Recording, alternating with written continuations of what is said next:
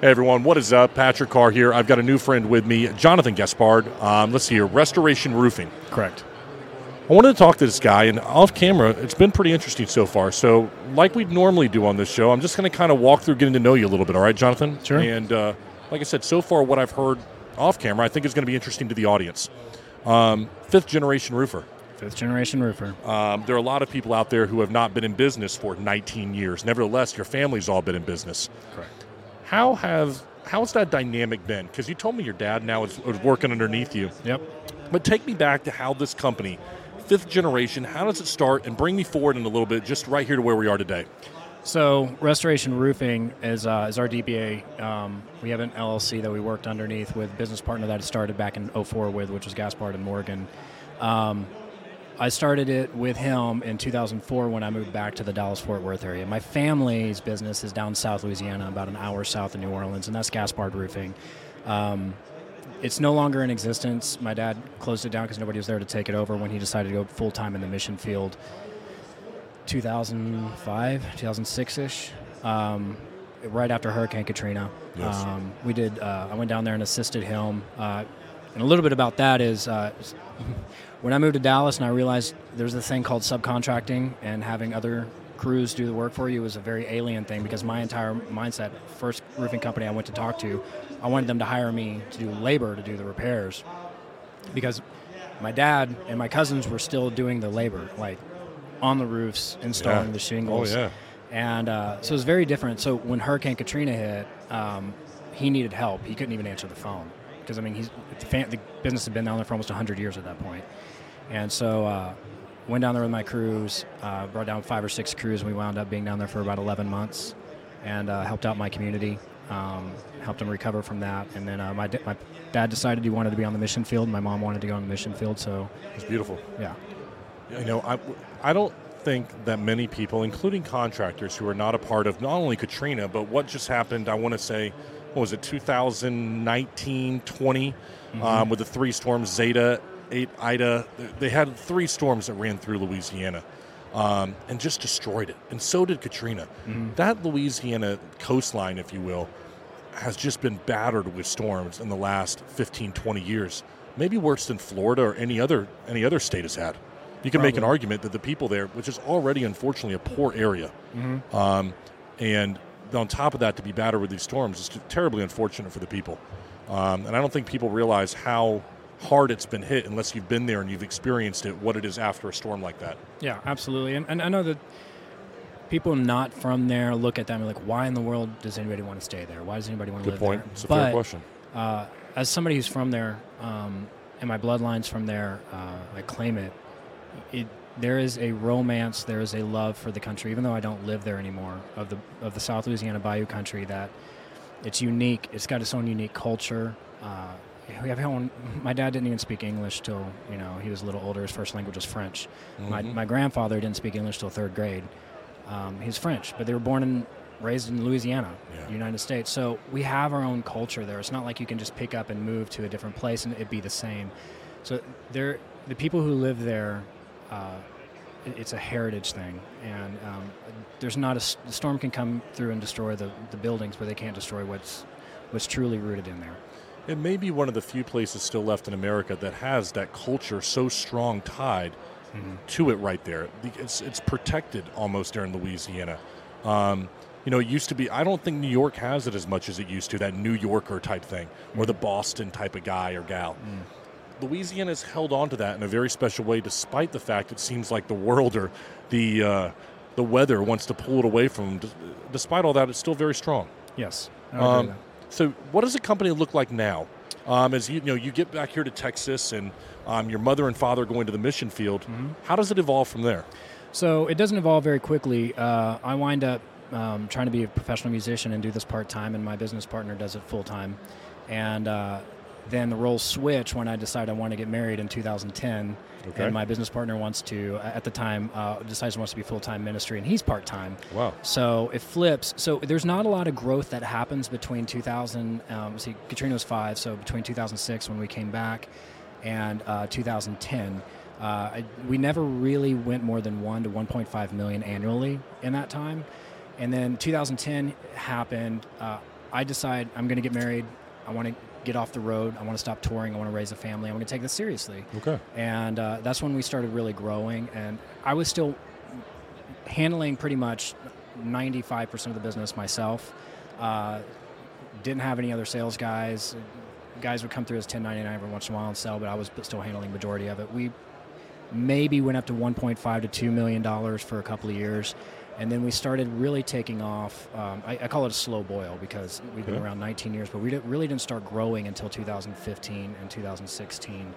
Um, whenever uh, I'm a believer. Okay. Very yes. much a believer. So, um, through one of my prayer times, I really felt myself convicted that God was asking me, is this my company or is this your company? Because if it's your company, you're responsible for the results. If it's my company, I'm responsible for the results. And I, he's like, it's your choice. And uh, I believe that I, I gave it up within my heart and became a steward. And at that point, uh, we went into about a 300% growth that year. Um, and from then on, we've grown every year except for last year. Wow. I want to be. I want, want to ask you this though. The Lord can call somebody to turn over the control, mm-hmm. but at the same time, there has to be action taken by the business owner. You can't there's anything in life. You can't. Well, I, there was I don't know if it was a, a saying or something, and it said uh, like I asked God for for knowledge, and He gave me struggle, and I you know I have strength, and He He made Absolutely. me weak. You know, you have to physically do something as a business owner. What was it during that time that changed in your perspective and in your approach that led to that 300 that you felt led that maybe you were contr- you were maybe contradicted about before? I believe that it was because I felt like I was responsible for the results, and so I was I was striving, and and I would get, uh, I would feel. Uh, frustrated and angry when I wouldn't get the results that I wanted, that I expected from myself. And when I gave that up and was just like, you know, I'm just going to do the best I can. I'm going to show up every day for battle, pull my sword out, and I'm going to go to war for my family. And the results are not mine. I'm just going to do what I know I need to do. And when that I started doing that, that's oddly enough when the results started happening. Um, and when I realized consciously, subconsciously, however you want to put it, for me, it was I believe it was because of my faith of giving it up, realizing I'm not responsible for the results. And it was through that same time that God asked me. God basically, I feel like He showed me my life. Is like because uh, I felt like I was comparing myself to a lot of companies. I was like, why am I not growing as fast as X, Y, or Z? And I had a vision of my family. We lacked nothing. We drove two very nice cars. We had a nice house. We have a nice house. Mm-hmm. Um, there's nothing my life lacked. And God was like, well, what else do you need? And I was like, nothing. And he's like, so if I don't grow anything else at any point, are you going to be okay? Because you have everything you need right now. And I'm like, you're right. And so there was a contentment that I accepted and I let sit in my heart. And the moment I did that is when every, when the results started changing. We'll be right back to that episode, but I want to explain something that happened last year. Uh, for a lot of contractors across the country, you may be aware that Leap acquired Job Progress a little over a year ago, and there are some questions about why was that and what was going to happen next. I want to explain that a little bit to you because I think it's been a really powerful merger. And so here's what happened, everyone. You had Leap over here, number one in in home sales software, making that belly to belly sale so much easier and more proficient. You had Job Progress right here, the number one app and the number one CRM for contractors looking to organize their data. So it made sense when you bring these two together that now a contractor has all the sales tools they need right at the dining room table for things like signatures and production, um, taking payment contracts, you name it, all right there in a great presentation. That's what makes Leap so powerful is their ability to put all of that information into something that's palatable for a home or a business owner. Then add in job progress. You're taking everything you do there and putting it organized way so that a contractor can track all of that data through different stages. They don't lose anything, they capture all their clients, a great customer experience. And so they took these two great companies, they brought them together, and now we've got the Leap platform. And in my opinion, it is the most powerful platform, the most powerful CRM there is for contractors across the country. And here's the good news it's not just for roofers, everyone. It's for all of my blue collar entrepreneurs who are looking to get organized and be more proficient in their company. The leap and job progress coming together is such an amazing thing, and I want everyone to understand why it is so powerful. Bringing together the best in both companies so they can bring you the best CRM in the country. I encourage you to go over to Leap to Digital. It's leaptodigital.com. Get with my friends over there at Leap. They'll show you everything the platform can do for you and your growing company, and I promise you're not going to be disappointed. And now, back to that podcast. I want to know what you think about two things. I'm just writing down right now. Sure. And now I want to talk more about the roofing, but I'm very interested in this. Um, I think a lot of roofers who grow up middle class struggle in this industry because, like you say, you get so you maybe get lukewarm, and you're okay with lukewarm because that's where it's been most of your life. You're middle class. You're sitting there. You've got a nice house. You've got a nice car. I, I, I'm interested in how that works with your story. Did you feel satisfied at that time? Because the person who grows up poor always wants more out of their life. It's like, I've hit rock bottom. You can't bring me below that. Mm-hmm. So try to bring me down. I'm striving and I've got a chip on my shoulder. The guy who's rich, in my opinion, what he's got is connections, how to use money. He's mm-hmm. been around money his whole life. He doesn't have a fear of not having less because he's always had more. Where did do you think that applied at all to where you're at in your life right there? I'm curious because it doesn't sound like it, but I, I'm, I'm interested in your opinion right there. Well, I like I said, I grew up very, very much a working class where uh, I was homeschooled and I'd go to work with my dad in the afternoon. We we were not middle class even. I don't believe. I, I believe we were probably lower yeah, on the on the pole. I get it. Um, so there there is a mentality that I struggled with most of my life, and I think that people often confuse contentment with giving up, and it's not. You can be content in what you have today, but strive to be better tomorrow. It doesn't. There, there's not a conflict there. There's not. There's not. Um, a, a inconsistency of thought there. Uh, I want to be better every single day. I mean, I, I, I read books, I listen to podcasts. I, I don't. I'm not happy where I am as far as I want to be the same person today that I will be tomorrow. I want to be a better man for my family and for my, my girls tomorrow than I am today. But that, that doesn't mean I'm not content. Sure. Well, if there's a there's a quick way to be unhappy in your life and be a resentful person is by not being content with who you are. Yeah. Because if you're chasing that, it's an ever moving needle. Because if you're not happy with who you are personally now, in my opinion, you won't be happy with a million dollars. You won't be happy with more trips. You've No. got to learn to be content with who you are today. And then I think you've got a better possibility for growth. Absolutely. The, but you're going to hate yourself otherwise. Eventually, you become resentful of who you are as a man. Yeah. And I think we got a lot of that in this country right now. Yeah. The second point I want to make, and I think this is in line, you were content with who you are, it sounded like. But I think a lot of religious, a lot of my friends who are more religious than even I am, I grew up in the Baptist church, um, they, they hear this saying that meek shall inherit the earth. And I think that that's been kind of proposed out there to Christians that the weak, the over, the people that are bow down, let's put it that way, that are content but don't want to be any better, that you're good Yeah. and that you don't have to be a fierce lion out there. You don't have to be that. The meek shall inherit the earth. And I don't look at meek that way. I look at a guy who's dangerous, a man who can control that. Because otherwise, what do you have going for you? Um, if you're just a weak person, then I guess you could say there is no virtue in you.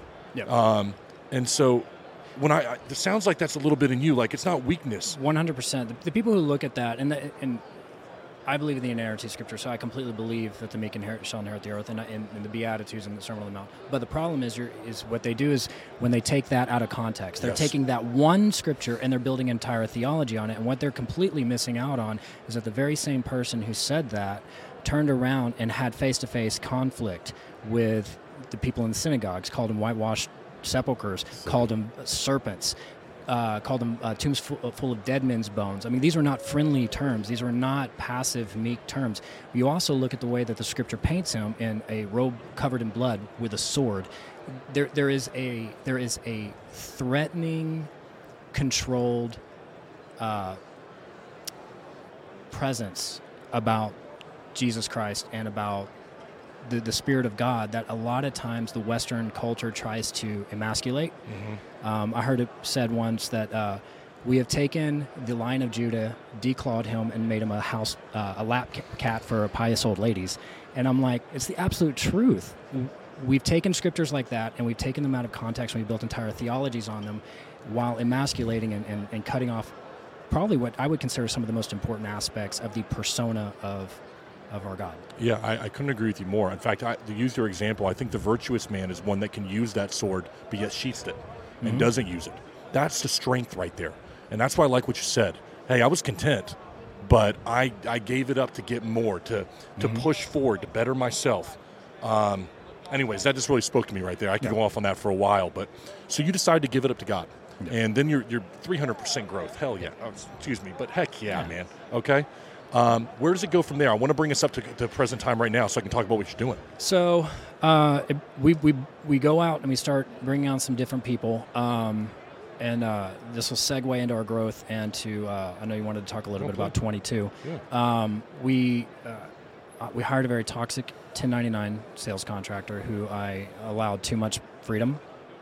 And he wound up uh, nearly fatally wounding the company to the point where literally a year ago this time uh, we found out that we were going to have about a $900000 shortfall for the month and so uh, i went into my, my well, i what I'll, I'll speak what i did i went to go start looking for hard money and uh, just some kind of gap funding that Yeah. we could bridge the gap because a little bit of backstory is at this point covid had pretty much decimated my entire residential sales team. We had no residential sales. And then we had very very little commercial sales because we had totally for the entire year before focused on government and defense department sales. And that had grown so fast underneath the one thing about this toxic individual is he's a very very good sales guy but he's also very manipulative. Mm. so he got a lot of contracts but the sales cycle for those contracts you can get a, you can get an LOI or a contract and you won't start that for 8 or 9 months. And then uh, you won't uh, be through and to start until about 8 or 9 months after that maybe a year. And then you won't be complete with that project for 8 or 9 months to a year after that. So you're looking at a year and a half to 2 years from the time you get an LOI to the time you actually see what your profit margins are. So at this point we allowed him to bring on too much. We didn't realize until it was too late that he had misbid it. He had uh, we had a policy in place where we allowed sales guys to take a percentage of the forecasted commission Okay. um, only up to 50% Still a lot. um, yeah There's- that, that doesn't that doesn't exist anymore in restoration Mm, roofing and i would recommend no one else doing that That's fair. Okay. Thank you. so Disclaimer here. if you want to talk about mistakes made on podcast we can talk about that yeah. one Okay. Good deal. Um, so uh, anyway, so there was a lot of things that happened right up there, and, and a year ago, this time last year, we had just gotten through about a between Christmas, New Year's, and and a historic winter on the northeast coast. Uh, three months of shutdown with government contracts. So we our ARs are on. Uh, between 30 and 90 day payment terms. So our ARs are from the months before catching up with us. So we still have that income coming in, but what we forecasted was we had three months of pay apps that were nothing. That are so in 30 to 60 days we had no income. So we're looking at millions of dollars of production with no income, and we're, we're s- really small company. We couldn't fix that. So. Um, one thing led to another. Uh, I, I, my, my little girl goes to a Christian school called Covenant Christian here in Colleyville, and uh, we have a group of dads who are called the Watchmen, and uh, they send out an email every Friday for prayer. And I just responded to an email and said, uh, "Hey guys, I can't make it this week, but keep my company in prayer." That's all it said. Literally all it said. It went out on March second, so literally a year ago. wow. Something about. So a, a gentleman that goes to the same school and never met before, uh, just saw the email and felt like I need to meet this Jonathan guy, find out what's going on. So uh, we had a mutual friend who he contacted and hey, do you know Jonathan? He's like, yeah, he's a great guy. He goes, I want to meet him. So we set up a breakfast. That breakfast turns into five hours. He turns into an equity partner who has invested a lot of money into a company that had a loss. So the fact he did it made no business sense. Um, but he has stood by us through the worst year of my life that I can say I'm. It, it's it's a weird feeling of going through the worst year of your life, but in being immensely grateful that you experienced it, but you never want to do it again. Um, it's an odd feeling. That's where I'm at on it. So he got us through it. Um, my former partner uh, was not in a place to handle the because we decided no executive pay until further notice. So I went almost 300 days with no pay, no distributions. I think I got paid on day 292. Um, so we lived off savings, um, put everything we had back in the company, and had a massive shortfall last year. But the crazy thing is, is that God brought us a sales guy that had experience for over 30 years in the federal side, and then he, we went through a, a number of staff changes. We had a complete 100% rollover, and it was all healthy. Uh, to the point now where this year we have um, historic amount of revenue Mm-hmm. booked all the way through 2024, and we will make more profit this year than we've made in the history of the company. So I think there's two questions about that. The first one is somebody's going to say, okay, how? Um, what changed? If you're telling me this guy comes in and puts an influx of money in during a time when Yep. it wasn't a good time for maybe what we might call the reasonable investor to come in and give the money, We can call it a reasonable investor. okay, then what changed then? Was it was it guidance that you received there? Was it the ability to to increase their, your ability to do operations became more efficient? How, how did you change from let's just say 300%, that'd be somewhere around 9 million to to moving forward and you're at a loss because everything that was happening. We did 7.5 last month, last year. Okay, So how do you turn that around right now? What is it what is it that does it for you, brother? So we had a gentleman come on board um, right around the time that the toxic individual was leaving. Now, Okay. like remember what I said the the the sales cycle for federal projects are in, insanely long. The lead course, cycle.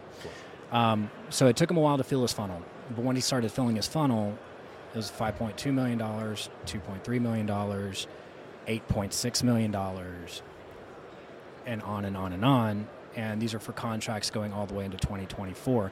Now, the, the, some of the things that w- that I've learned after going through what I learned is number one, we don't 1099 anyone anymore. We brought everyone in W two Now we're talking. because I needed to control everyone, and n- not in a bad way, but I need to be able to tell you what to do, and not be under the auspice of the IRS for not doing that. You're talking about even your let's say your guys on the roof, the people doing the job, your production, everyone W. Everyone, and here's something this I, will I'll tell at. everybody out there: Please. I wish I knew before is how profitable you get when you bring your field labor in house. We're talking worlds difference between when you subcontract and when you bring it in. And I was always scared because I was like, what if I'm slow down and I still have to pay these guys hourly? The amount of profit differentiation or the differential dramatically makes up for it. I would encourage everyone, if you can, please do that. I will say right here. I completely 100% agree with you. Um, and uh, Jason, Eustace Roofing, 170 plus employees, every single one of them a W 2 and a good client of mine. Um, everybody in his office, everyone on the roof, everyone, health insurance included with he's at. Um, and, you know, people think, oh, I can never afford to do that. Yes, you can. And you will. And the, the difference you will see in your culture of your company as well as in the profitability, your ability to go out there and get jobs done, it's immense. And I, I applaud you for doing this. More should do what you're doing. Well, and, and just the, the, the, stress relief of being able to control the quality 100%. Control when someone's going to show up. Good luck. They tell you how I'm going to be there in two hours. You're the one who's going to have to go set that expectation or reset that expectation with the homeowner. Not when you bring it in house. You get a customer service level that is immensely more developed than Absolutely. your competition. You stand out. Congrats, man. It's a big thing. It's a tough risk to take to get up your head around. Good job. So, so that was one thing. The other thing is, uh, so take out the fact that we had 1099 sales guys who were paid on profit, and I trust it was like, well, if you're getting paid on profit, they're going to be profitable. Otherwise, you don't you don't make any money. Um, what I learned is there's ways to manipulate the system, which is what the toxic Yep. individual did. So we've taken that out. There's no more advances. My sales guys all have a base salary, Good. not commission only. Love it. Um, and then anything over thirty to thirty to forty thousand dollars goes through a pricing review of with my director of operations, my director of construction, my uh, finance uh, person, and myself, and the sales guys. So we're all in a meeting, and you're going to explain line item by line item how you came up with the total amount in order to ensure that the projection is accurate Mhm. and we're not going to get to the end and not have any any profit in it. So there there's things that we've taken and put in place to sit there and look. Okay, well, you had this two million dollar project you lost money on. How do you how are you not going to do it again in the future? Well, number one, the sales guy is now salary. One of my sal- the number one rainmakers walking behind you right there. Oh, yeah? Yeah. Um, so uh, is is base salary, but then when you m- make their estimation process a thesis they have to defend, and they know they're going to have to defend it, they're going to make sure their numbers are, re- are dead on. That's beautiful, man. I love the way you do that. How does it make you feel talking about a two million dollar project right there when a company ten years ago was at one point five and struggling to get above that? It's I mean, a little, honestly, I'm, I'm, I'm curious. What goes through your mind then? it's a little surreal, um, just because the numbers don't the numbers don't feel the way they used to. Um, when, when I when I when I think about where we were prior and and I I believe there's value. Like if there's I met with a young guy who's been in business for two years last uh, last yesterday, who's doing just shy of a million dollars. He's killing it, and so I have mad respect for people who are on that side, and they're they're killing it, and I'm proud of him for doing that because his profit margins are fantastic. So it has nothing to do with the scale, but as far as talking about dollar amounts, for three years now, I well, take it back. 2022, whenever I started looking at losses and realizing I can take a quarter million dollar loss and not die, I can take a three hundred thousand dollar and not die, and just literally get your feet, get your face out of the mud, and pick your sword back up and take it one more day. I've got a little army man on my uh, on my uh, on my bathroom sink, and I look at it every single day because it reminds me uh, I'm going to war. I'm not going. I'm not going to work. I'm going to war, and uh, I'm fighting for my family. And it's a different mentality when you go into it and realizing that. But I'm trying to figure out how to answer your question. Does it give you the same satisfaction that it used to? No, no. It. it I mean, it, it's just different parameters because now, I mean, not for comparison's sake, but for comparison's sake, we're, we're we have if we don't if we don't ink another contract for the rest of the year, we have 32 million dollars in backlog this year.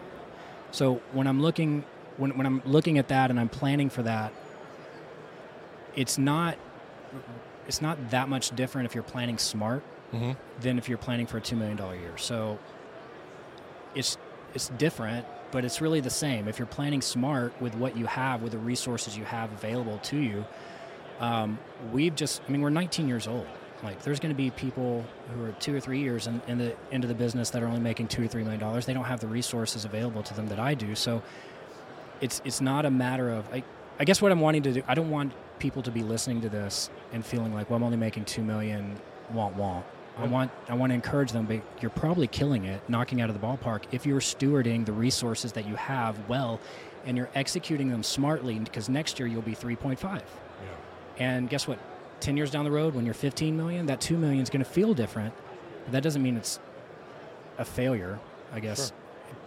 It, it, doesn't, but I think that when people go to conferences, we're here at IRE right now in Dallas, Texas, that you, you see people on stages or in groups and breakout sessions that tell you about their big wins. And then it becomes easy as a contractor or marketing, co- whatever company you are, to look at it and go, damn, I thought I was doing good at 3.5. This guy's doing 33.5. Yeah. Um, and while it is meant to help you, it can have the effect of bringing you to your knees and going, I'm so far away from there. I'm 10 years in, and I feel so far away from where this person is, and that's how I want to end this. Okay. And, and that's and that's that was me, man. That's how that was this. me. Yeah.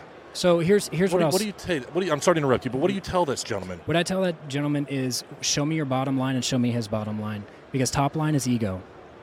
Top line is ego because if you're pulling in a two to three percent profit margin on a hundred million dollars, you suck.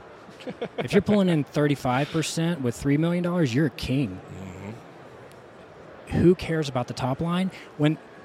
A lot of times, and I don't like blanket statements or universal statements, but so I'll say a lot of times when, when I hear people folk, and this is what I was trying to avoid, when I hear people completely focus on the top line, and why it's why I didn't really even just throw out the 32 right at the beginning of the pro, like we're doing 32 million. The reason I avoided that is because top line is ego, bottom line is really where the businessman lives, and if people are throwing out top line numbers all the time without ever mentioning what their profit margins are, you should question that person and uh, don't put too much stock in it.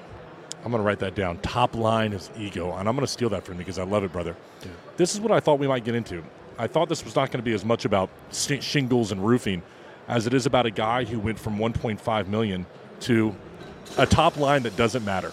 Um, and I think that's pretty darn cool right there, man. Yeah. Um, we got people walking all the way around us here at IRE. I really actually enjoyed this.